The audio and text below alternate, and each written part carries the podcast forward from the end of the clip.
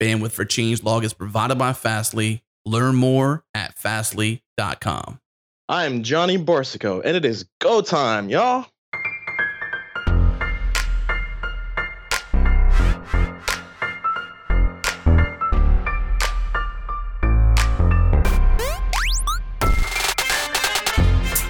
It's Go Time, a weekly podcast where we discuss interesting topics around the Go programming language, the community, and everything in between. If you currently write Go or aspire to, this is the show for you.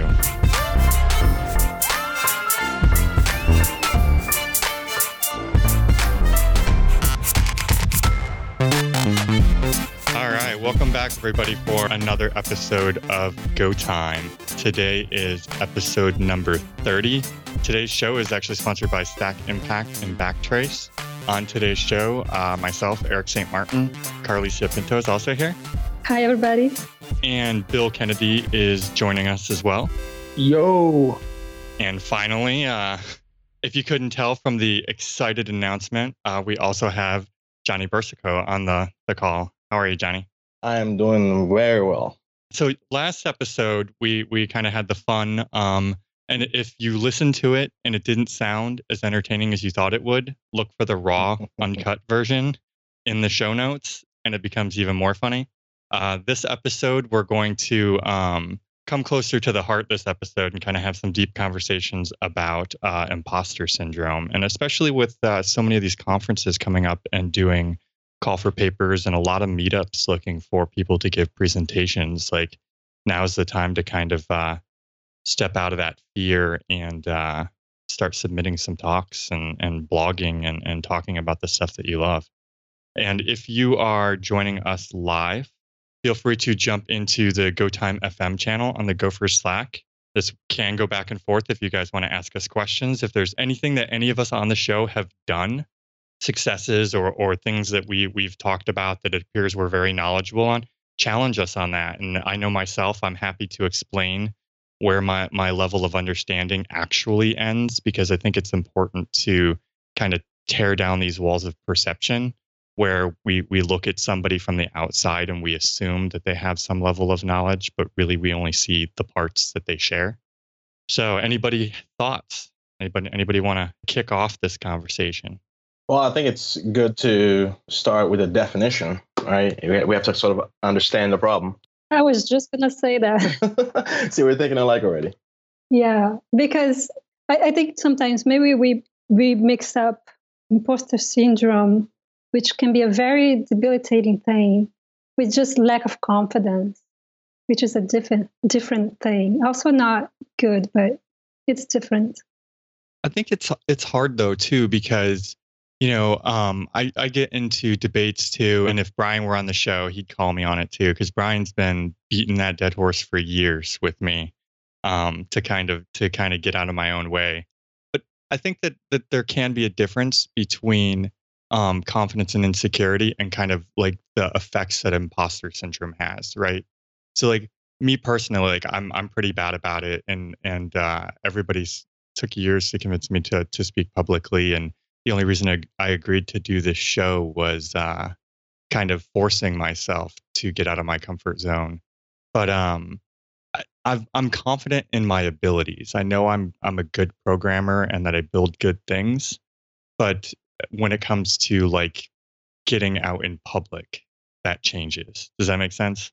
So I think I think people can be confident in their abilities, but still kind of have that fear of of kind of like exposing themselves publicly. Yeah, it's. I mean, if you've ever felt like a fraud, right? Um, regardless of your level of level of knowledge of any given topic, if you ever felt like a fraud and you thought that exposing yourself to the world right would confirm those feelings i mean the struggle is real i mean that that is that is you're actually suffering from from imposter syndrome it's it's it's basically it's it's pretending to be others looking at yourself and criticizing yourself right um, it's so it's sort of a lack of understanding of of how you should see yourself, your self worth, your self esteem. It's it's a it's a you know it might be a like I mean it, I'm pretty sure it's a psychological sort of problem to be able to reflect on yourself in that way. And I think that the problem isn't just in technical stuff. I think it's really about um, personal happiness in all of life. And like, I, it's interesting. I had I was at the doctor's office and I was talking to one of the nurses too. Somehow we got in a conversation. I brought it up, the whole like why I don't use a lot of social media, especially Facebook, and a lot of it, you know, outside, you know, people like to to like call each other out on Facebook and stuff like that. But more importantly for me is it's that that constant view of the curated content from people, right? You only see the best of people's lives and you think everybody else is happier than me, right? Like everybody else has, is living this perfect life and only I have problems, right? So I think it's the same thing when we look at people we admire in the technical community too, because we see all the good stuff they put out. We see it after it's been through 10 revisions and, you know, we don't see like the behind the scenes and what's going on and their own insecurities. So we perceive them to be at some level, and then we hold ourselves and compare ourselves to that perceived level and not the actuality of it, right? And that's the key. I think you just nail nail it right on the head there. It's it's the comparing yourself right to to everybody else, and and you don't know sort of their circumstances, what got them to to where they're at, right? You don't know what total level of preparation they had to put into whatever it is that you're judging them based you know based on. So it's it's I mean I always sort of have to remind myself, okay, that the only person I should ever be judging, you know, myself, my character, who I am too, is is me from yesterday, right? So if I'm saying always saying that, okay, I need to get better better than it's going to be better than me from yesterday not everybody else out in the world. Because their circumstances and mine are, are different. It's not the same thing.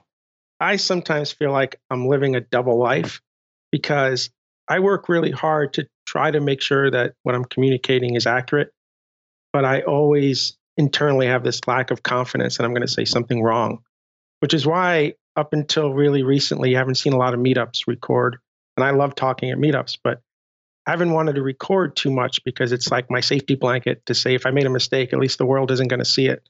But when I get up in front of that group, I've got to shut that off and say, I'm up here and I've got to pretend I'm an authority on this and I've got to be that person.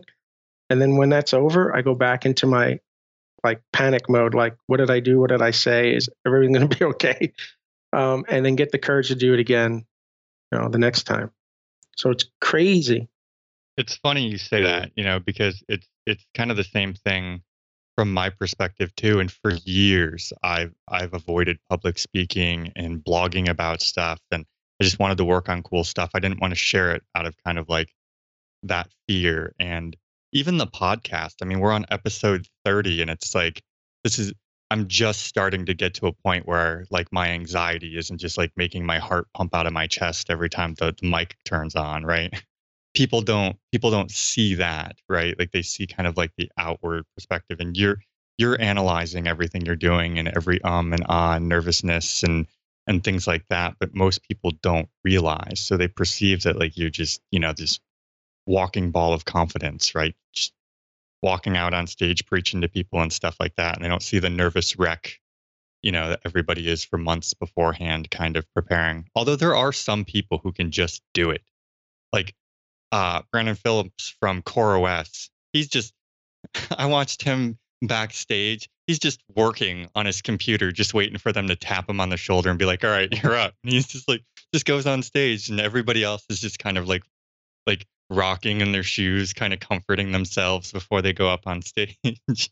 Yeah, it's it's. I think we have to sort of disassociate the knowledge that you, as a, as a presenter, right, that you're going to sort of relay. How you're going to do that, right? The, the knowledge that you have that you want to impart from the delivery and, and how, how smoothly, right, or not smoothly it, it can go. These things you know, should be separated because one thing is something you've already learned and is, is you just want to relay um, some insight to others who might be struggling, you know, with the same thing um, to sort of help them out in that way. But the other part is a completely different set of skills. It is, it is a, it is a public speaking skill. That is a completely different art. I mean, some people take years and years and years to master it. And to your point, some people it just comes very very naturally right? But you have to detach those things. One your your inability to deliver a great talk right should not be coupled with what you know right? You can't you can't tie those things together in that way. Yeah i wanted to touch on that point. And before that we never really defined what imposter syndrome is. And i wanted to read the entry on wikipedia So it says here is a concept describing high achieving individuals who are marked by an inability to internalize their accomplishments and a persistent fear of being exposed as a fraud. So, to Johnny's point, if you are going to speak at a conference and you don't have a ton of experience, and another thing too is that some people are not amazing speakers, but they are fine going up on the stage and doing their best. And they're not going to put in the time to become great speakers, or they don't have it in them, but they speak well enough and they do, they're fine. I think uh, I'm more, uh, I'm a little bit like that. After I spoke a couple times, like, okay, I can do this, no big deal. But I'm not a great speaker. And, you know, it takes time and, and experience and you have to practice. It's a skill like anything else. Exactly. Yeah. And some people practice a lot and they are terrible. And, and, but some people just haven't had the experience and the chance of exposure. And I really wouldn't want these people to label themselves as having imposter syndrome all that there is happening is that you just haven't been exposed to the experience yet. And that's very natural and normal and healthy for you to have that little bit of struggle and, you know, take baby steps to uh, meet up talk and then graduate to conference talk. It's not imposter syndrome if you feel nervous about going to speak at a conference this is a sort of a nice tie-in into sort of the whole meetup and sort of leveling up to like a full conference with a larger audience. Um, you those baby steps that you're talking about, you can take them within the context of a smaller audience, right? Your meetup, your local meetup group, is a perfect place to do that, right? Because it's a much smaller audience. Chances are you already know a lot of these people. You know, you, you go to the same meetup every month. Uh, the comfort level there is going to be much higher, and, and, that's like your training ground, right? To be able to deliver a talk and make mistakes and, and get constructive feedback and learn from those experiences and then sort of build up to the to the point where you can actually submit you know like a like a proposal to to something like a GopherCon where you're going to have 1500 people sort of looking at you. So it, it's you, it's you can't you're not going to go zero to 100 and expect to have sort of you know the best result possible. You know that may happen but for, to those that it happens to that those are outliers right? For the vast majority of people I know who do an excellent job of delivering a talk they practice their hearts out. I mean they put in time and time and time again. I mean you know Bill's on the on the call and and you know, he likes to say he's an imposter, but I've seen Bill deliver, you know, several, several talks and and he is masterful at it. I mean, he walks the room, he works the room, and that stuff doesn't come just naturally. I know he practices, right? So so this this stuff is not gonna come easily. And but there are ways to sort of level up to that. And you are gonna find there are people within the community who are willing to also help you with that. And lightning talks. Lightning talks are another way to do it. Um, and some people don't realize the the level of the time that goes into creating a talk. How many months sometimes um, some of these talks that that we see. Yeah, like you said, mo- most people don't just just turn it on. There there's a lot that goes into kind of doing that and that dipping your toes and the the zero to one hundred thing. There's there's there's some people, especially a uh, unnamed member of this show, Brian, who pushed hard for me to speak at a conference with 1,500 people for the first time I spoke in front of people. But the reality of that, though, is too that I did have some dipping my toes too through, you know, organizing GopherCon, having to get up and at least do intros and things like that. And the show, basically last year for 2016, I set a goal that, you know, I wasn't going to kind of hide behind the curtains out of fear anymore, that I was going to start doing things to, uh, start putting myself out there. And the show was actually uh, one of the things I forced myself to do because it's consistent putting yourself out there. So I think that that kind of warmed me up to it. But it, so the interesting thing is, is like we look at like say like Bill speaking or things like that. Um, but here's kind of like a fun thing to think about, right? Like Bill and I and Brian all worked on a book together. So this is kind of fun because Bill will commonly make comments to people, especially in like the Go Time channel, about things I could teach people. But like I constantly look back at some of the stuff Bill's doing in training and think like Bill knows way more than me. So it, it, it's circular, right? Like we're constantly all looking at each other thinking that everybody is smarter than us, right? Yeah, dude, I went through I think half of the month of November and December. I went through this period in my head that I didn't know enough to be teaching because of all of the new stuff that's going on around, just like Docker, Kubernetes, all the new improvements. And I sat there, I literally had to get myself out of this funk that I have to stop teaching because I don't know enough. And it's for me, I don't have the problem delivering the message. I'm lucky that way. But I'm constantly questioning the message and my thoughts my ideas and my philosophies and are, and are they good enough? Are they right? And I always feel like I'm on the opposite side of everybody else. But I think what causes me to feel like I'm an imposter is my thoughts, my ideas, my philosophies. Maybe they're not good enough, and I shouldn't even be saying these things to people.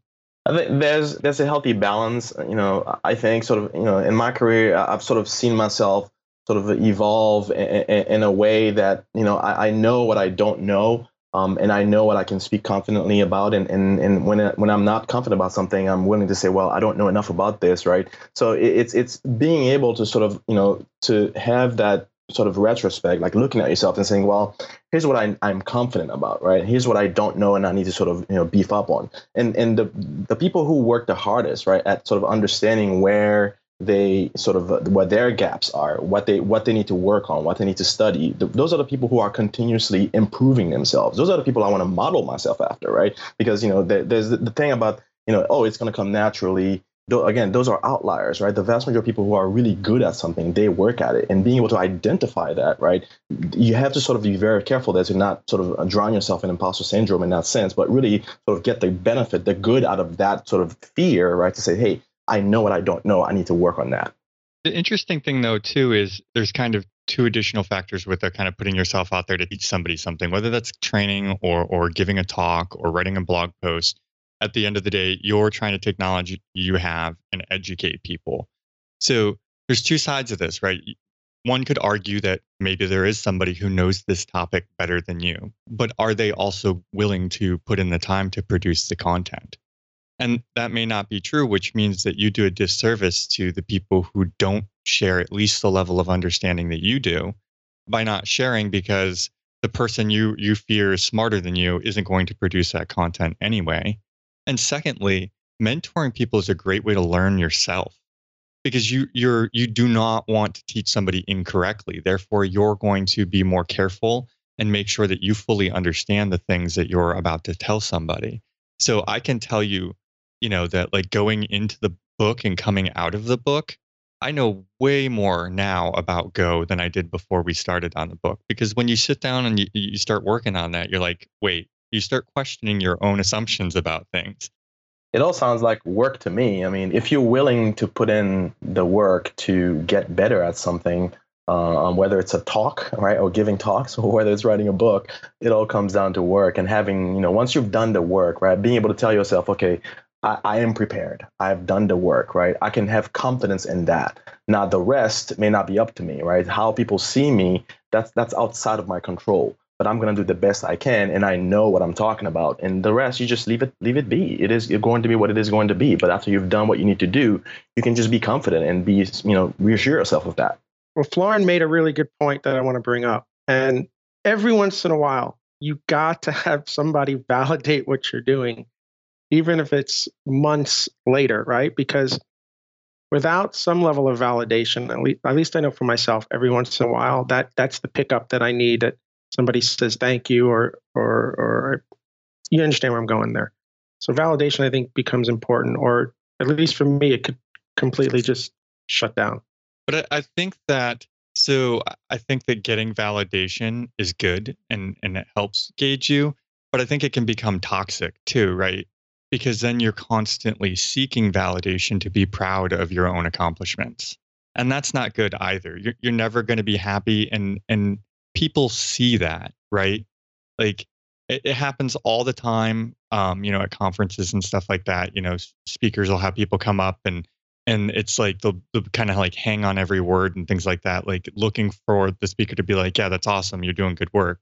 So it becomes hard because if you're not excited and proud of your own work, it shows in your delivery, right? you're going to kind of hang waiting kind of to to to get that feedback whether you're watching the audience or not and it's going to show you're not going to deliver the powerful thing and it's kind of like you know uh, bill when you get up and talk right? Like everybody you have this way of talking right? That's because you just turn off your mind you just get up there and you just you know deliver and you don't really think about what everybody's thinking at that moment you go home and then think about it I do, but you also want to at least okay from a, maybe a teaching, and, and I'm going to give a talk at a meetup. I want somebody to feel like they got something out of it, that there was value in the last 20 or 30 minutes of you spending time and me being there, right? And teaching you these things. And I'm not teaching you incorrectly. I'm giving you something that's going to be positive. And you absolutely shouldn't be looking for the validation. But I know for me, every once in a while, it's nice to get it because I think it helps me remember why I'm doing a lot of what I'm doing, and uh, it helps me to to move forward.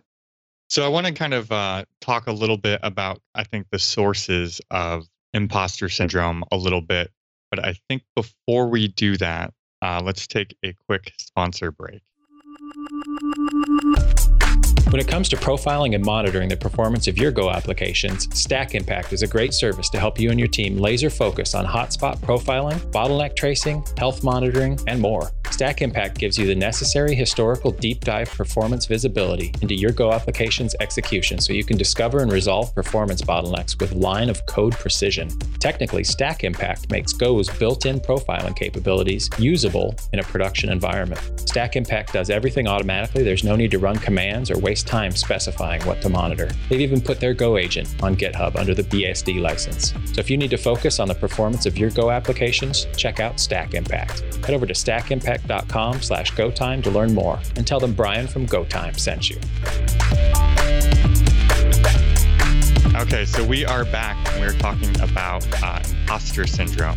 So before the break, we kind of were leading into um, kind of validation and things like that. And I, I know I wanted to talk about some of the causes and led into it a little bit with the whole, you know, our perception of other people being kind of a primary cause. But I think another one too is that um, we're becoming increasingly more a generation of developers who had past lives and kind of came into uh, engineering by one means or another, which means there's a lot of autodidacts, like people who, who are self-taught, my, myself included. And I think that that can also play a huge role in it too, because you feel like because you don't have that comp sci degree, that you're constantly looking for a way to prove that you share the same knowledge and skill set as these people surrounded by you that you know have master's degrees in computer science and things. Does anybody kind of feel the the, the same way? Like I constantly feel like when I'm sort of in the company of sad people who do have sort of those uh, advanced level of knowledge that the moment they start talking about sort of highly technical stuff and start talking about you know how do you optimize this and start throwing terms around that I've never heard before that I come that I don't come in contact with you know day to day and what I do for a living, then I'm like automatically I'm like, oh man, like I'm I'm out of my depth here. How, how, am I? If they turn to me right to ask something, how am I going to answer? And I start to sort of panic a little bit. And I have to catch myself. I have to seize myself and not let that sort of you know drag me down because mm, nine out of ten times there will be something you can contribute. There will be an experience that you've had right that can impact the way the, the way that conversation unfolds, right? You should never sort of discount your own experiences. If you don't know what a term means, heck, I go back, you know, to, to, to my desk and I Google it, right? I'm like, okay, that's one thing I didn't know now. So you see these things as opportunities for learning from others who are a bit more advanced in their careers than you are, but never discount your own experiences. Those things are valuable because those experiences are different from theirs. Therefore, you have different context, different knowledge, different things you can bring to bear in that conversation. If you know the answer, it's easy. If if you don't, it's impossible, right? exactly. But different people work on different things, and and Damian Gryski really helped me with this because I mean Damian is amazing, right? Like he knows algorithms, he knows a ton of things, and there are times when I sit back and I go, God, I wish I knew half of what of what he knew. And one time he he literally helped me through it and just said, Bill, this is what I work on. This is what you know what I do. This is not what you're doing. You shouldn't expect yourself to be you know, knowing and doing these things. Yeah. And that really helped me kind of put in perspective what I know and, and where I'm at, depending on where he is and where he's at. I've seen some stuff by him where it's like, that's it, I quit. so I want to make a quick point too about that. Is like I've I've had the the opportunity to speak with some people from the Go team and stuff too that work on compiler stuff and everything, and we're kind of talking a similar conversation. And it's like they we see it as like, oh my God, like I could never work on a compiler. Like that's just crazy. Like only ridiculously smart people do that. but you know similar similar response where it's like they've spent their entire careers working on compilers like to them it's just natural evolution right so it's kind of that perception we put it there so the other question kind of leading back to the whole like autodidact thing does anybody here have a formal cs degree i have an undergraduate degree you have a graduate degree and what about you carlisia same my cs degree is a graduate degree so I'd like to hear the other side of it because this is kind of interesting. As somebody holding a degree, do you get similar feelings of insecurity when you're around somebody that appears to be, at least from an outside perspective, to have more knowledge than you that did not go that route? I don't even have to be necessarily around somebody like that, just being around myself. you know, because time goes by literally some every once in a while my confidence goes down to a level and this happens once in a while no, it, it's not all the time but once in a while my confidence just dips and i have to go on linkedin and look at everything that i've done because i sort of forget and i'm like oh my gosh i have a cs degree it's a graduate it's a master's degree that's amazing and then i pop myself up you know like wow, I've done this project and that project. And then I pop myself out. And like I have to go and look at my resume multiple times a day for a few days to bring my confidence. have, has anybody done that? Look at your resume. Yeah, to, to pump yourself up. You're just like, I, I wish I could be that person. If I was just as smart as that person. I'm not a failure. I'm not a failure. I'm not a failure. exactly. I've done I've done stuff. I'm not a failure. I can I can do things like this. I don't know. I think to me, like, like especially like when we're talking about the validation, like I feel like sometimes getting the validation makes me feel worse.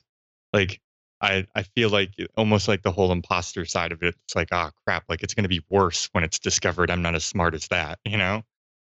And but speaking to the whole like rem- constantly reminding yourself aspect though is like I'll constantly fight stupid issues, like with just environment issues on my own d- development workstation. I'll be like, why am I a programmer? Why did anybody give me a job doing it's just funny. I only have an undergraduate degree, but when I meet people that have like PhDs, um, almost in any field, I I just respect that so much. I know how much work goes into it, and that can be intimidating for me. But I feel like the undergraduate degree I have, which I got almost 30 years ago, isn't even relevant to what I'm doing today. But it certainly helped, though, right? You have to admit, it provides a foundation. I think it. I think what it helped is not the tech that I worked on 30 years ago, but the problem solving mm-hmm. aspects of it, right? More than anything else. That aspect is very relative because for me, it helped tremendously. I had to go to school and get that degree to to be able to be a programmer. Because I mean, I'm a woman. I wasn't into gaming, like I said before. I got into gaming and got out quickly because it was I, I could be addicted to it. And none of my friends were programmers. I didn't have that environment. I wanted to program, but I didn't have a place to go and do it. Now, some people have friends or they are on IRC or whatever. They they found their niche and they get it from that environment. So, you know, I think it is good to have a degree in general because it, it like when you go to school, it teaches you how to learn more than anything. And it also teaches you to handle a lot of demands in a tight timeline because you have to deliver stuff. You have in, in writing, you have to write a lot. So I don't know. See that that's kind of where I go with it too, because I constantly go back to the should I should I go back to school thing, even if it's not for comp sci. Everybody's like, well, why would you do that? You know, you've you've got a pretty good career going for you now. You, you know, you wouldn't make any more money or anything, and it it really comes down to that. Like, outside of what your major is, it rounds you out. When you're in a room with a bunch of people who have formal educations, they're going to discuss literature and things like that. When you want to write blog posts or books or things like that, like you you learn to write well, you learn to speak well, you get a you get a vocabulary. So there's a lot more to be gained from college than just your major. And uh, Marcus kind of brought it up here in the, the Slack channel too. Like a lot of the stuff with like algebra and physics and things, I've lasted most of my career without more advanced math knowledge and stuff. But now I'm getting into like you, you want to change, you want to do new things. And now the things I'm excited by, like I need that math knowledge that I don't have because I never went. So, you know, you kind of get you get trapped in these things. But there's there's also the other side, like interviews, right? Like big O notation. Like that's asked so much, right? So there's there's one sort of dimension I'd like to sort of throw in there, if I may, um, and that you know for for a lot of us, and I think Carlisia touched on this a little bit. For a lot of us, uh, a degree helps to sort of legitimize our knowledge, right? So, you know, you know, as Lisa says, you know, being a woman, having that degree helps in a way because it, it helps her sort of stand out. Or, you know, in the, in the eyes of those who believe that, oh, without a degree, she wouldn't be as as good, you know, as as what she's doing, right? She had to go to go to school to get that knowledge, otherwise she wouldn't be as good. Which uh, which sort of flies in the face of those who actually teach themselves, right? They, you know, they know how to learn you know, in that way. We don't all learn the same way, right? So some people need the structure of, of school, right, to, to sort of get through something. And that's not wrong. That's just the way they learn. We don't all, we're not all the same. You know, and speaking as a black man, you know, like I know that I didn't need a degree. You know, actually, I got my degree way late into eh, eh, later into my career, but I noticed certain things, certain subtleties, right? Until I got that that computer science degree, like it's almost like you know, it wasn't I wasn't legitimate right? In, in the eyes of some, right? I sort of needed to do that. So for some of us, it's, it's not just a matter of getting it to help us sort of, you know, with problem solving and sort of, you know, getting some fundamentals, you know, under our belt. It's, it's a me, it's a social sort of you know, barrier that we must cross to sort of put, you know, make ourselves, so legitimize ourselves in the eyes of some. That's a, a very good point that Johnny brought up. I actually wasn't even thinking about that when I when I mentioned that you know, for me as a woman was good to get to go and get a degree. Uh, what I had in mind was where where else would I learn it? My friends weren't doing it. They, you know, they weren't even interested in computers. I didn't have that environment around me. So for me to get that, I need to go somewhere official, quote unquote. But now that you said that, I want to add to it. I, I just want to add, um, pretty much say the same thing you said if I didn't have a degree and if I had learned on my own, it would be 10 times harder for me to one, get a job programming, and two, get a good job programming. I remember three years ago, I was interviewing, two, three years ago, I was interviewing with a company that they pinged me. I thought they were interesting, so I went and talked to them. And one of the programmers there, he, he looked at my resume, he looked at me, he said, Why are you interested in programming? Hmm. So at this point, I've been programming for 10 years. And I'm like, dude, out of all questions you could ask me, you ask me this. So if for people out there who ever interview me, don't ask me this question, please. I mean, seriously. Oh. I'm I'm going for an interview uh, for a programming interview. I have been programming you know, like it's one thing like why do you like programming? You want to get into it, but you got into it, you stayed for you stayed all doing it for years. You could get out, right? But no, that's what I'm still going for is because I like it. Like I, I have to prove to some to to some interviewers that yeah, I do like doing this, and I really do. But the the point is, the degree really helps people look at my resume and say, okay, she really is into programming because pe- people want to hire people who like what they do, right? So it's a it's a big deal. It's actually interesting that you know in, in the era that we're in now, it still carries a lot of weight in um, job descriptions and and hiring.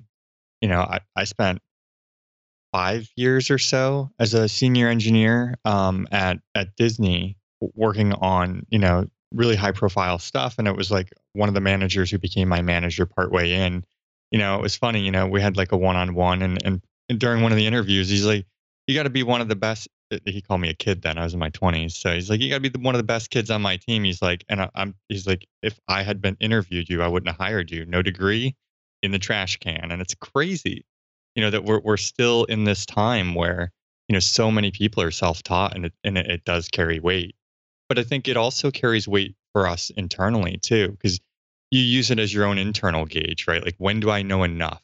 When do I feel qualified, right? Like if you're self-taught, you you don't have that gauge. You know, nobody gave you a certificate and was like, "Yep, you know everything you're supposed to know." You know.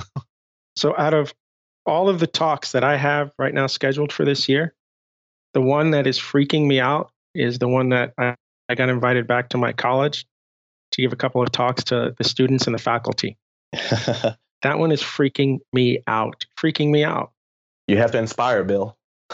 I know, but I really don't feel like I should be standing up in front of the faculty telling them anything, right? And I think it ties back into the fact that they're PhDs, faculty, they're they're I don't know. I know it sounds crazy, but imposter syndrome times a thousand right there. It's real. Yeah. It's it's interesting though because it, when you go to a talk uh, let's play the other role of it right when you go to a conference and you attend a talk are you looking for that entire talk to be nothing but new information that you did not know right or does it have value if you just you walk away learning one new trick or or something that you didn't know already right I'm, I'm willing to bet for most of us it's the latter. There are some people who, you know, are, have much more stricter scales, but for the most part, we just want to learn something. And I, it's probably unlikely that you're going to get up in front of people and everybody in the room is going to know everything that you're about to say to them, right? So let me say this when I want to learn a subject or learn a subject better, I get two, three books at least because I want to have different takes on a subject. So if I'm listening to a conference talk and that conference talk has material that was talked about in a, another conference, I still get a lot from it. It doesn't have to be, every time has to be all brilliant, brand new, shiny material. I want what I want the most is that person's take on the material. And uh, Judd White in the Go Time FM channel brought up a, a good point too. You know, he said that he thinks the audience is often a lot more forgiving than you think. And I think I would go out on a limb here and say that they're always more forgiving than you think. That, you know, we like we like to, to put in our head that somehow our lives are going to come to an end as we know it. If if we mess up a line on stage or or our live demo doesn't work or things like that. But everybody and we talked to the speakers and stuff too at, at gophercon you know we thought it was like everybody here wants to see you do well. There's nobody in the audience hoping you fail you know? And even so even if you mess up most people don't even notice you know they're they're too busy in their own minds and worlds and stuff and if they're that engaged in your talk then they don't care about the the little thing you messed up and and i think that's the great aspect of it is just to consider it in that terms like even if you did extremely bad, it's not going to affect your career in life. It's not over. It, you know, the next day nobody even remembers, right? Like everybody's leaving the conference and things like that, or the meeting excited about something, right? Nobody's nobody's leaving all pumped up, like, oh my god, you know what happened, right? like for, for me like uh, when i when i look back at some of the most inspiring talks uh, I've seen at conferences. I don't remember the highly technical ones. Like there might be one or two, you know, that might have basically, you know, opened my eyes to a whole new different way of doing things. But you know, it's nothing that I couldn't have found out of eventually, you know, learned about, you know, with with, with some googling or, or with you know by, by reading a book. There was nothing earth shattering. The, the the ones I remember the most, I have, I've had the most impact on my career professionally are the ones where the person is telling me a story, right? To harken back to, to what Khalees is saying, what is their take on it, right? Well, tell me something, walk me through a journey, right? And, and, and the 20 or 30 minutes that you have on stage, walk me through something, right? Give me a perspective that, that, that I perhaps have not had, right? That, that more than likely I would have not had because, you know, I'm not in your, I don't have your context. I'm not in your situation. So you're to, you're to bring something to me, you know, with that story, right? Learn to, to learn to tell stories. If, if you get anything from, from this whole podcast, you know, as far as I'm concerned, is if you learn to tell stories, you find your voice in there because then it becomes yours. You own it, right? You're telling your story, right? Not just re- regurgitating a bunch of technical facts, but you really like trying trying to make somebody feel like they were there with you, like present with you. Paint me a picture, walk me through a journey with you. That's way more important to me than just you know give me a bunch of technical facts.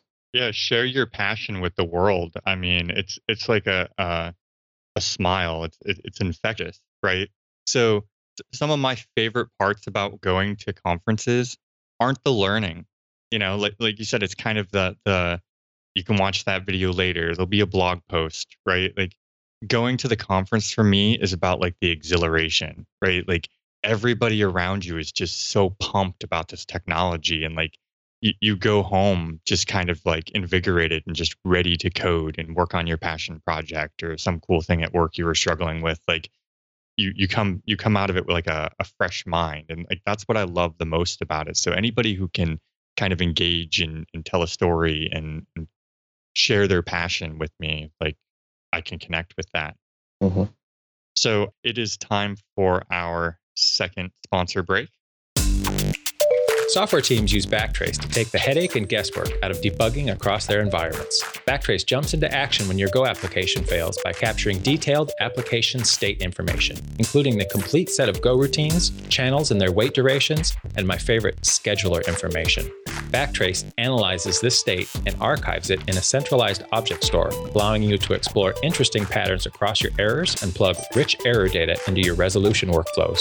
Backtrace is used by companies like Fastly, which is Changelog's bandwidth partner, Limelight Networks, Message Systems, AppNexus, and more. Head to backtrace.io slash GoTime to learn more and start your free trial. So we are back, and uh, just before the break, we were talking about uh, giving presentations and kind of engaging the crowd and uh, sharing your passion. And Bill, you were about to say something. Yeah, I think I would like to see more conferences get rid of the Q and A after a talk. I think if I've Mm. ever had a bad experience, it's during the Q and A, and that's when that gives somebody an opportunity to just not be everything we just talked about, right? About you being up there and oh, Q, oh, questions kill me, man, and I can't think fast enough sometimes. When a question's coming at me, I got to think of the question, what they're trying to ask me, give an answer. My hearing isn't that great either. So when I'm on st- on a bigger stage, it's it's panic time. It's almost impossible, and I think that can lead sometimes to me also feeling like an imposter because I can't answer the question. So uh, Matt just said, you know, he'd be in favor of not having questions. So we actually had no questions at GopherCon this year at all. So uh, before we kind of did like a pre, we did panels last year, but we've been slowly cutting them out. We were trying to find a way to to make it work because I think people want to try to ask questions, but kind of to Bill's point, that that tends to be uh, speakers' primary fear. Interestingly enough, because they feel like they can rehearse the talk enough, right? They they could write it down word for word and just rehearse, right? But those questions, like it, it catches you off guard. You don't know. And uh, I remember when um, Adam and Jared from the Changelog first interviewed Brian and I for the Changelog about was GopherCon 2015. Like I remember being paranoid for like a week beforehand because I didn't know what they were going to ask. You know, it's like nobody likes to feel like they're unprepared, especially in those situations. Being in front of so many people, you want to feel prepared. I had somebody. This is how bad it can be. I had somebody just recently in a meetup during a Q and A session um, say something to me, and they said it with like some anger to them, right? And again, I can't hear and I couldn't process it fast enough, and I hate drama, so I just backed off and assumed he was right and tried to change. But for two days after that, when I had moments of thought in my head, I kept trying to relive that moment to figure out did I say something wrong? Was he right? Whatever. And took me a couple of days and now I'm over it. But it even goes be it can extend beyond even just that moment. It can linger a couple of days while you're trying to figure it out. And there's um there's this weird atmosphere though too because there's a couple of conditions that happen too, even outside like somebody stumping uh the speaker like and just kind of throwing them off their game.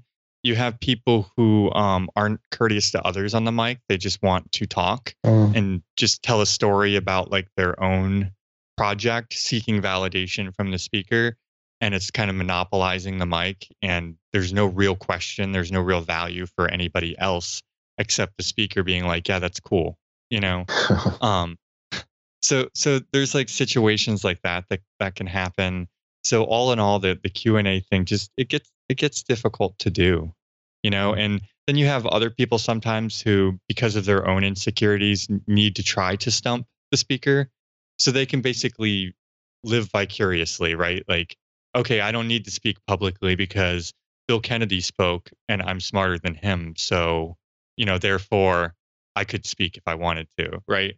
Like these are just kind of the types of personalities and stuff. So there's there's just a lot of weird things that can happen with the Q&A and it's just easier not not to do it and to let people catch them in the hallway. And um somebody I missed it. Somebody was saying something that they found it hard to address or to go to speakers in the hallway.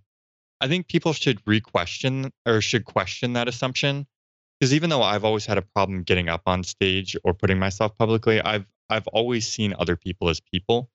So like I'll walk up to speakers and talk to them. I think you should. I think uh, their topic they're excited about it. They want to talk with other people and kind of like to Bill's point, like he wants that validation. He wants people to come up and tell him like, "Oh, that was awesome! Like I love this," and you know, ask questions about this. But that's more of a one-on-one rather than being put on the spot in front of you know a bunch of people that that is that is way easier said than done though erik you have to admit because you know it, it, while it might come easy for you i know i've been in situations where i'm like you know oh man like you know this is so and so you know like you know you, you're you're because they're you're idolizing them in some way right? Because they're doing the things that you want to do at that level and you're like you know it's like you know seeing seeing a hollywood superstar that you really admire or something like you, you're almost like wow should i should i even go approach them talk to them? You're scared. It really puts like fear into you. Like how do you deal with that so yeah so a little bit of that is that you you have to you have to take it out of your head like you're you're measuring them based on your perception of them right? And mm-hmm. and it's uh like i went to a mysql conference one time where the lead mysql uh, database engineer there was sitting by himself at the bar. Nobody would go up and talk to him. It's just like really? Like you know and and don't start out on technical stuff. Just at, start talking about dumb stuff. Like in, in that scenario, I walked up and I just started talking to him about like, a, it'd be interesting to know how many hard drive failures they have just in a day, like at that scale, right? And that's just kind of how that the, the conversation started off. You know, like just people like to do it. You know, I've been to Ruby conferences and talked to speakers about sports and, and things like that. They're people, you know, just we're, we're everybody's just people and it's unfair to pedestal people like that because even even ourselves we all have insecurities right? So mm-hmm. you only exacerbate the problem for both you and them right? Like now they're sitting there alone and they're like wow did i really do that bad? Like nobody wants to talk to me about you, you know what i mean I mean, I, I know I personally make it a point to when I go to conferences, you know, I try to sort of, you know, uh, uh, make uh, form relationships with people, and and the best way I find to do that is to try and get personal a little bit, and not about you know the talk they just gave or some deep technical concept, whatnot. And often, you know, that you know because you know we are we might be part of the same industry, you know, it, it'll naturally come up, but it's not forced, right? So it's more about sort of you know, like you're saying, they're people, right? They they're humans. They have a life outside of this conference, outside of this talk they just gave, right? So if you really are interested in sort of getting to know people, you'll find that you develop, you know, friendships and relationships much more easily by talking uh, about something other than the highly technical stuff you just went through. You disarm them a little bit, you know, like they're probably there insecure about their own talk and all this and it, it allows you to help them bring their own anxiety down by just talking about things that are just real things that don't have to make them think about like am i about to answer this question correctly you know? Exactly exactly.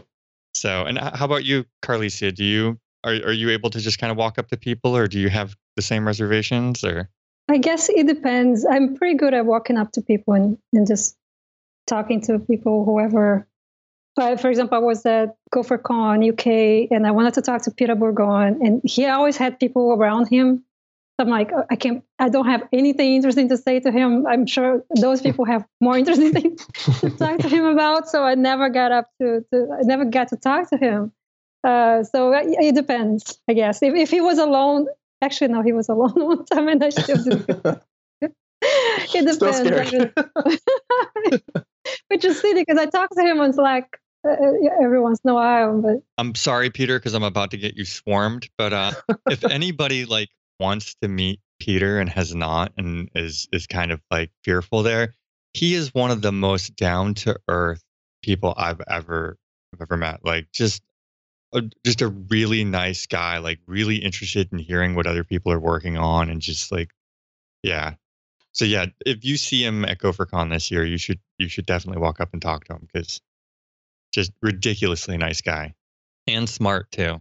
So he'll make you feel good about yourself and dumb at the same time. That's skill right Erik, I got, a, I got a question for the group, Erik. Sure. I think there are at least 20 people, if not more, listening to this podcast who probably would love to give a talk, but uh, are hesitating either because of of this fear or they don't feel like they have a topic or several things. So, what do we tell these people to give them the confidence to try to put a proposal together to be part of, if not just GopherCon this year, but all the other conferences that will happen throughout the year? I have something to say. Giving a, co- a talk, any talk, if you haven't given any talk, is terrifying.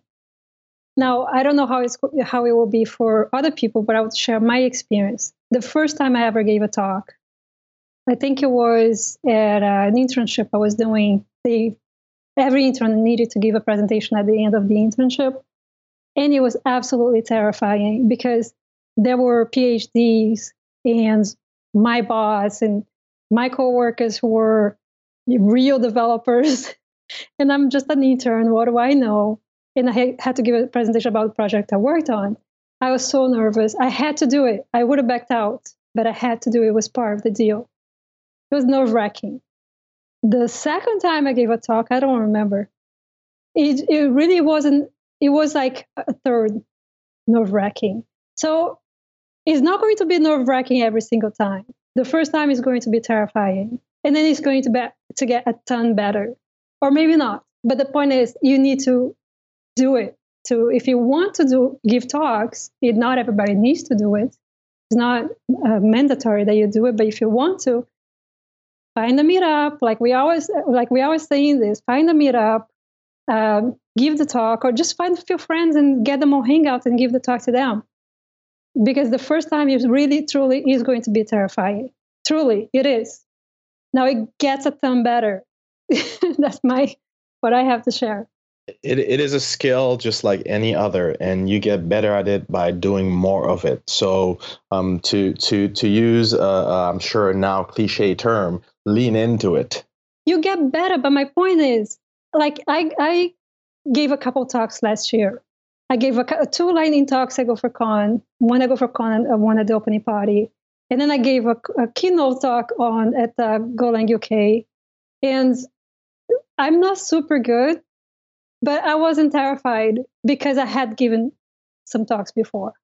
So yes i'm going to get better the more talks i give but i'm talking about the terrifying scale because the ter- when you're terrified you get paralyzed so you, you have to get over that the point where you're not paralyzed anymore because then you can focus on getting better Yeah, I think that um, like my my thoughts and experiences mirror that too. I, I had minimal speaking experience. I had done a meet, a couple meetups, you know, things like that. I, I I had done some training, you know, small groups, twenty people, something like that. I had done I don't know how many episodes of this podcast by that point.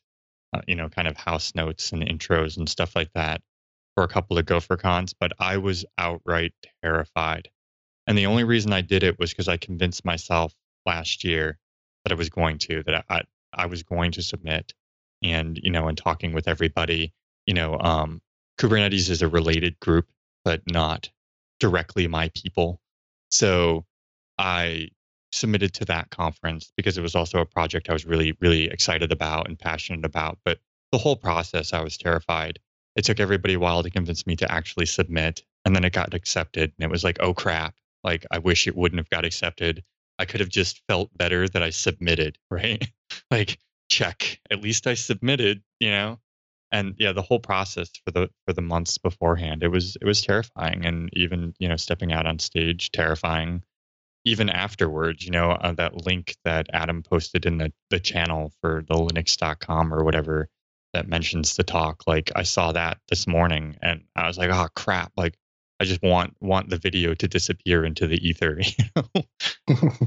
There's nothing exciting about the process. Like I don't know whether anybody's just like, oh yeah, here we go. You know, I, I think especially for your first couple times, it's it's going to be it's going to feel terrifying and you, you step out of your your comfort zone a little bit and it's it's rewarding too. Well, here here's a you know I'd like to make a proposal since you know um, I have I have the mic I have the platform here I, I think you know uh, this would be a good opportunity to sort of you know um, basically try to help right your fellow community members. If you are a meetup organizer, I would recommend that you put together a safe space, an environment where those who are sort of willing to step up, right, those who haven't given a talk before or who are still trying to get over that fear of giving a talk, maybe it's their first one, or maybe maybe if there is their 15th one, doesn't matter. If they if they are willing to step up, right, create a safe space whereby everybody already knows that hey we are here to practice our, our delivery we are here to practice how we give talks and allow everybody to feel free uh, to sort of um, give constructive criticism. You know, this is what you did well. You know, this is what you know you didn't do so well. You, you had too many ums, too many pauses, right? You create a safe space whereby you have a technical topic that you're talking about. You're still talking about you know Go or whatever you, your, your topic of just happens to be for that particular meetup, but you're creating an environment where you know in 10 or 15 minutes of a lightning talk or a longer talk, you allow for that constructive uh, feedback, right, to, to, to sort of happen, and it's safe, and you know that you're not being judged on, on how how well you know the material, whether you know it or not. You're being judged on on your delivery, and you get to work on that together. So I would challenge you know um, uh, meetup organizers to sort of you know like in an upcoming meetup, like create a meeting that's all about you know everybody sort of getting better at, at giving a talk, and I think you know we'll we'll all sort of get better for it.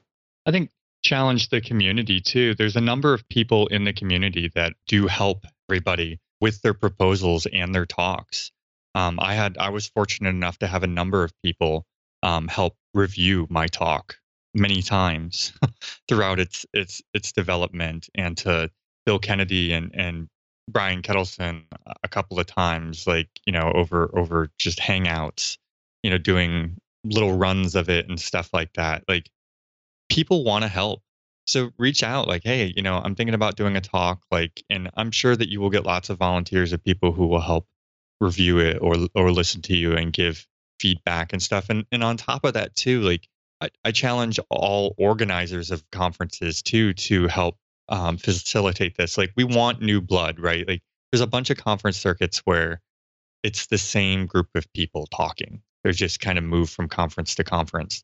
Um, we want we want fresh blood. So I I encourage conference organizers to get involved. You know, pair them with with people who have spoken prior years to help mentor and give advice. Um, that's some of the stuff we do. Another thing that we do, a lot of people don't know, is if if you ever see like uh, myself, Brian Ketelsen, and uh, Dave Cheney like leave a party early, usually it's because we're going back to a hotel room and letting some of the speakers do dry runs of their talks in a hotel room, and we kind of give advice and stuff like that. So yeah, I mean, I, I encourage people to do the same, like help support your speakers. Like you want them to be successful because you want them to go on and speak at other conferences. So, like, let's help everybody grow together in that way. Yeah, one to plus one. Most of what I mean, everything that Erik said, and focus on the part of getting somebody to review your talk is essential. Don't go without a if you're a beginner speaker, uh, because there are multiple dimensions to speaking on stage. One is your preparation. The other one is your physical presence, your presentation, the, pre- the presentation of your person. So, but the preparation, you there's a lot you can do, and having somebody watch your talk and give you feedback is going to make your talk better. Uh, and it's also going to frame it in your head in a way that you wouldn't have it. You can go over it by yourself a million times. You won't get it as as well as you will if you have somebody giving you feedback and pointing things out. When so just the the act of getting that other person's presence and the feedback will help you frame it in your head the talk. And uh, this is true for me, but I think it's true for for most people too. And I think that like if it's your first talk, talk about something you're extremely passionate about because that that at the end of the day is is what people are going to take away. Like some of the best talks I've ever heard didn't teach me anything. They just got me thinking differently. And, you know, uh, were were very engaging. So you're going to do much better talking about something you're really excited about, you know, like Brian's case and stuff like working on uh, little GoBot stuff for the smoker, right? Like you get pumped about because you love barbecue, right? Like so you want to just share that with the world and it becomes much easier. It doesn't become so challenging like what am I going to say? Am I going to say this right? Because you're just sharing something you love with the world, right? So and you can turn anything into a story. I had a hard time uh, looking at my own talk for the conference I spoke at back in November because it was kind of Kubernetes and this large scale thing, and there's a lot of technical details there. And it's like, well, how do you frame that? Like, how do you tell a story? Like, how do you how do you get people engaged in it? What if there's no new information? It's just using Kubernetes components. And I, I put a spin on it. So the first, uh, I don't know what it was, five ten minutes of the talk, um, I, I taught people how cable television works. So it's like at the very least, if you learn nothing new, you'll walk away at least knowing how the cable coming out of your wall works, right? Like how does how does video get there? And people actually like really uh really liked that. I got a number of people who came up to me afterwards that thought it was really cool you know and and kind of questioned like how did i live so long and never actually like being a technologist how did i live so long? never questioning how that actually worked you know? So i think that we we can all frame things and, and bring in uh, interesting views and teach people stuff that they may not know and you know people will walk away with something from the talk. But definitely share your love and passion whatever you do because that's you know like same thing here uh, uh, i think some of the best episodes on this show are when people kind of uh, bleed a little bit of themselves into the show right? Like they let people in on a personal level a little bit you know whether that's through humor or just kind of deep you know sharing their feelings and stuff like that like th- that's the stuff people really cling to. Agree. And, and just circling back to the topic of preparation I think it was said by somebody here. There are so many people in the community who are totally willing to help.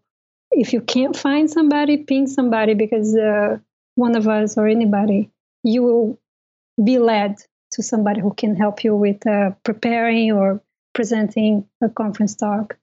And there's, there's a lot of material on the, on the internet too. And I wanted to mention that GoBridge has a repo with uh, guidelines for putting together a talk. And Bill Kennedy is very willing to help. And I'm saying this because, uh, with his permission. he already announced that himself, so it, you're, you're in the clear. yeah. we're yeah we're in the clear. Uh, to to the point that we have that document out in GoBridge that um, can really help you prepare for presentations.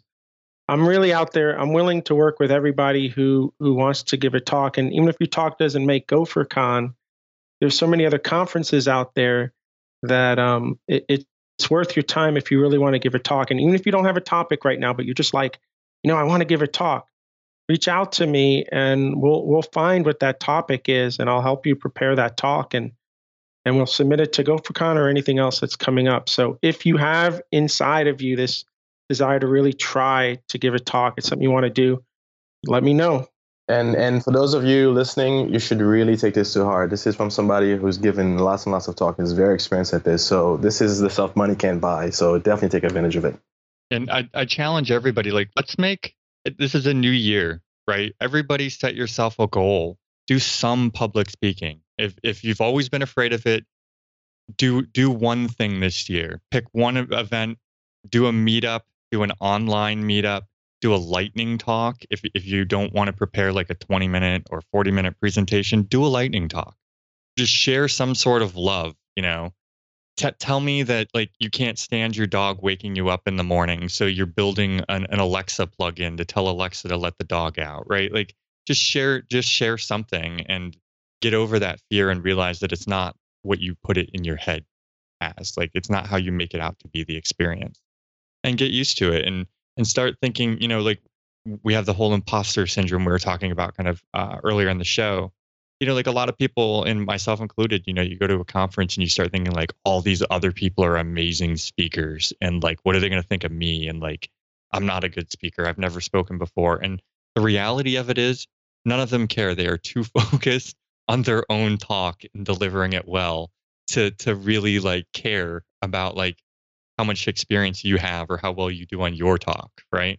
And let's start to let's start to accept that people are people. Like approach them, treat them, you know, as as you would anybody else at a party. You know that you don't know who this person is, right? Like you you do yourself and them a disservice and let's let's start thinking that you know what we see of people is only what we see and that our perception may not be the reality right like if i post uh pictures of some tinkering with hardware or software defined radio and everybody's like oh man erik knows that too no i don't and software defined radio i know zero like i'm i'm struggling like just figuring it out you know uh, you know, hardware. I I can tinker. I can build stuff at best. I am not an elect- electrical engineer, you know. So it's like let, let's start to accept that maybe like we've we've built false perceptions of people, and we're you know holding them to a standard that maybe we shouldn't because it does it doesn't do them service and it doesn't do you service. And I I think uh, another thing too is if you are at a talk and you see a mistake that was made or something wasn't 100% accurate keep it to yourself and go to that speaker after and just ask them if they want that feedback. Some speakers don't want it, and some people. So it's it's it's not so it's solicited at the end of the day, um, because we all want to improve. We want to know what mistakes we made. We might be giving that talk a couple of different times. We all want to be accurate in the things we're saying, but don't do it during Q and A. Try to do it privately and ask that speaker if they're interested in the feedback. Uh, and then it will be well received and it will be great because the next talk is just going to be better. But you get bonus confidence points with the crowd when you point out that what they said wrong, right? That, that's the way it works, right? No? Stop oh, the speaker. Oh my God. it doesn't Just- work like that. Just me? On the same note, if you watch a conference talk on YouTube, remember to give it a thumbs up.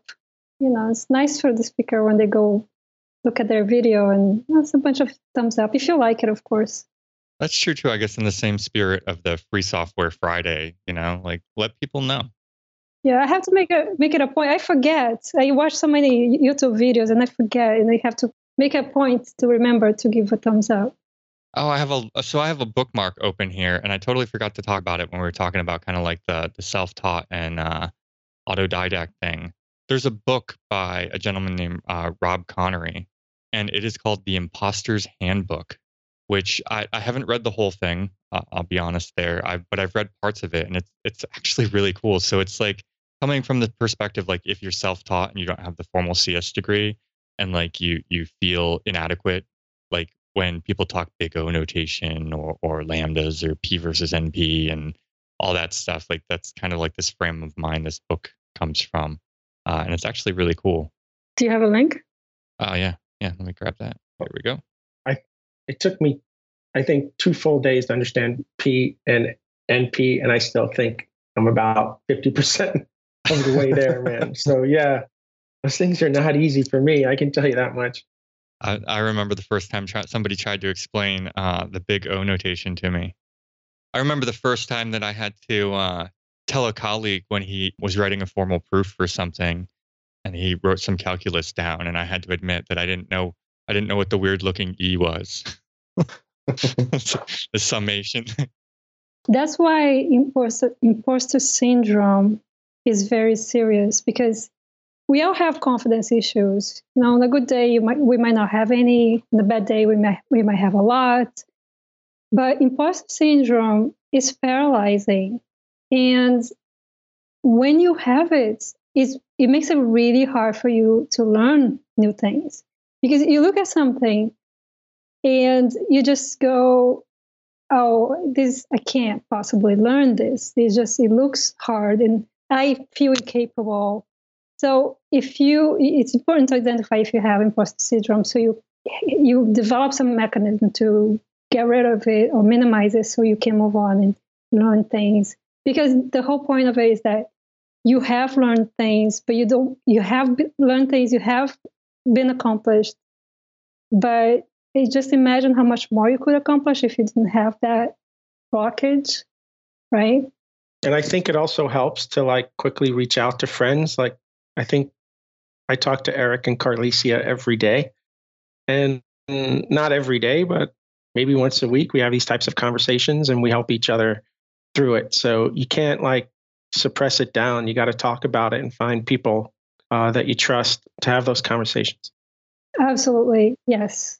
And let people push you a little bit too. you know, uh, the, the group here and and uh, Brian in particular, because he's known me the longest, you know, has everybody's been slowly pushing me like you, you got to do this, you got to do this, you got to do this, you know. So so let people push you a little bit out of your comfort zone, and uh, yeah, I mean, man, it took a it took a long while. And ask, uh, well, Adam's hiding behind the fourth wall here, but uh, um, Adam, I think, has tried to get me to on camera for two two years, three years, two years, uh, for GopherCon for kind of like uh, you know grand vision and and love and experience and kind of behind the curtains type stuff, sharing with the world. And it's like, uh, uh camera, run.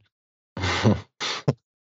I, I, I want to second that too. Absolutely make sure you have or you develop a group of, of friends that you can have safe conversations with that when you are in doubt and you're doubting yourself you can go back and say hey i'm having a really hard time with this but i need to move on. What do i do? You, you don't need the right question. You just say i'm having a hard time and they will help you move on. You know i have people that i do this with like you were saying we talk like the go time my co-hosts and producers you know like we talk a lot about this stuff and other people too that i ha- have as resources. So it really helps makes a difference. And you know something that i don't tell a lot of people too just if this is holding you back at some level i have a mild form of tourette's. My daughter has a, a more advanced with uh, vocal tics. Um, she's amazing. I mean she's in college and she deals with that. I have a mild form of Tourette's, and when I get really nervous, it's it can get bad, and that's a fear of mine too. Sometimes when I'm on stage, and I have a trouble watching videos because I see the tics. It's like drives me crazy. And I've shown Erik a video, and Erik's like, I don't see anything, and I'm like, dude, look at this, this, this, and this. So if you also feel like you know maybe I have a not necessarily say Tourette's, some sort of handicap, and that's going to cause me to have problems I'll also try to fight through that as well if this is something you really want to do.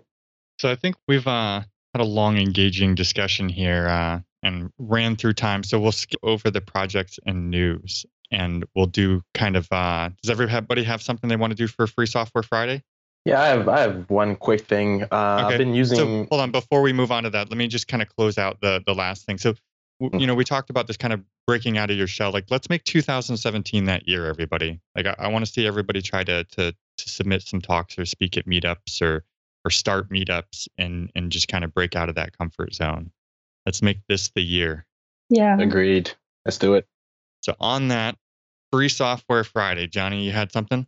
Yeah, I've been using this uh, sort of a window management tool, sort of without a keyboard kind of thing, for, for a long, long time. It's called Spectacle. Um, you can go to uh, spectacleapp.com, uh, I believe um, and uh, you'll be able to sort of download it. So it's a quick and easy way to just use your keyboard to just you know you know um, um, slide windows to the left, to the right, different monitors, you know, um, compartmentalizing in different uh, areas of the screen. So it's been sort of really sort of uh, helpful for me to help uh, sort of um, keep on top of the different uh, several you know, sort of windows I've got going on. So uh, shout out to the the creators of that project. It's really awesome. Well, that's awesome. And this is for Mac. Yes. Awesome. I need to I need to remember that I've always been looking for apps to do window management when I'm on my Mac. All right, who's next? I can go next. So this week, somebody showed me a tool that is uh, like Go Playground, but for Docker, and it's really cool. Uh, this tool was made by Marcos Ligadal. I'm sure I'm not saying his last name correctly. Sorry, Marcos. Uh, he's from Argentina. So he did this tool. is basically a virtual machine on the web where you can run a Docker, Docker containers and create clusters with Docker features like swarm modes. And you can also pair program. It's really, really cool. You should check it out. Nice. Did you guys know this tool? I'm going to paste the link. I had never seen it before. No, I haven't seen it either. Oh, there's a link on the channel. Awesome. And how about you, Bill? This past week, I've I spent a lot of time with Daniel Whitenack working on our data science class and been learning a lot about Pachyderm and all of the, uh, data science packages like Gonum out there. I mean, it's just amazing to me what's being developed in this area right now and what I'm learning because I didn't know anything about what really data science was up until really the last couple of weeks. Really, really cool stuff. Awesome. All right, so I have something that uh, is similar but different to Johnny. So it's called Polybar. So um, if you listen to the show, you know that I'm a huge Linux and i3 window manager fan. So it has like a, a kind of title bar that has the workspaces in there and, and things like that that are standard. But uh, this is actually kind of like a, a new i3 bar where you can kind of put stuff in there and it's got a lot more styling and stuff to it and clickability and there's sliders and stuff. So if you happen to use i3 Window Manager, I guess it works with anything too. If you used Awesome or a number of other uh, window managers, it would work just as well with it. But if you're looking for kind of like a more uh, fun and uh, expandable bar, then that's a good one to look at. It used to be called Lemonbuddy, I think. It got renamed at some point.